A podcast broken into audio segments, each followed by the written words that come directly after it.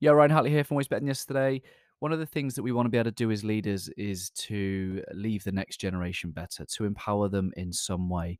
And one of the best ways we can do that is just this simple technique, this simple tip, and it's it's changing your heart set and your mindset. And that is rather than calling our junior colleagues, whether calling our uh, developing leaders, our high potential uh, colleagues, or or even those children within our families, rather than calling them the future generation, we should in fact let them know that they are very much the present generation.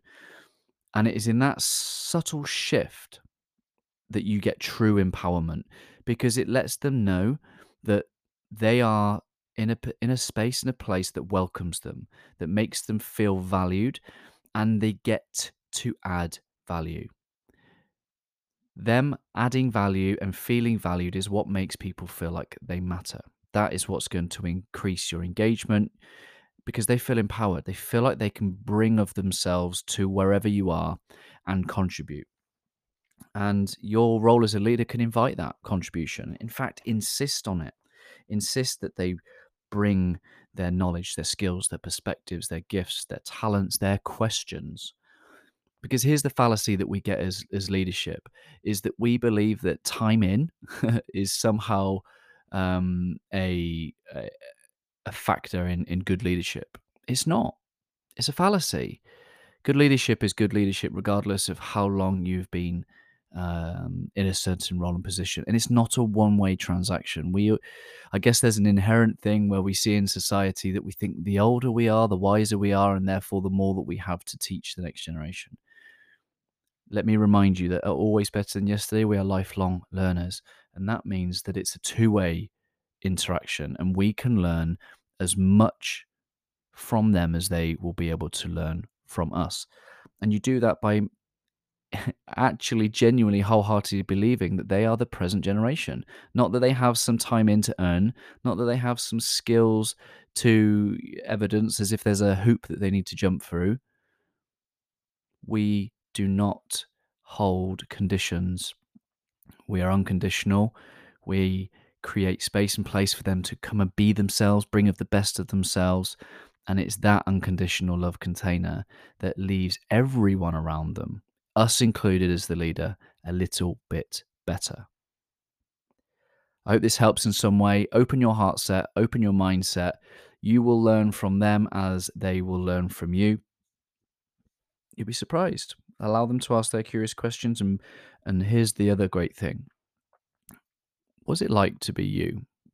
What is it like to be a new member in this organization or how do you see the world? Where are opportunities? Because again, you will benefit from their perspective. And it's in questions like this and asking their views and asking their opinions that, again, empowerment will come. And I think there's a great Churchill quote, and I'm not going to try and replicate it, but it's about if you want to empower people, give them responsibility. And that's what I mean by insisting that people contribute of themselves. Give them responsibility to contribute, to add perspective, to ask questions, to learn, to give feedback. Create a safe space, allow them, let them know that that is safe and that they should do that without fear of judgment, of scrutiny, of not being able to fit in because you've created that unconditional container and that will truly allow us to be who we were made to be and maximize our learning opportunities and our connection opportunities. You're going to get a couple of things through this. You're going to get learning, growth, expansion. You're going to get connection, but you're going to get more engagement. You're going to get people feeling like they can contribute, and you're going to get more ideas, you get more solutions, and you may even get more conflict, which is great because great teams are not with the absence of conflict, great teams will grow through that conflict. They'll become better because of it, because everyone's felt like they can express themselves in some way and it's been unconditional. They haven't been judged for expressing. And that's what's going to get true commitment. That's going to get true commitment because, again, true, true, the best teams out there aren't an absence of conflict because you know majority of teams out there with an absence of conflict is just apathy. People are going along with whatever's happening.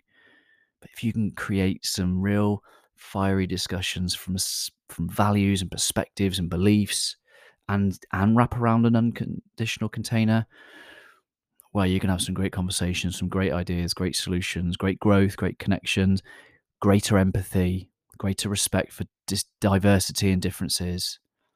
Innovation will go through the roof all because you as a leader have created that environment of unconditional love and you're removing this sense of uh, great leadership means great time served. It doesn't. We can learn something from everyone, and everyone around us can and should be contributing to the the overall team. That's enough from me today. I hope this has helped open your heart set, open your mindset in some way. Let me know what's resonating with you, what the first thing you're going to try in your leadership will be. And um, I look forward to sharing some time and space with you again soon. Always love my friends.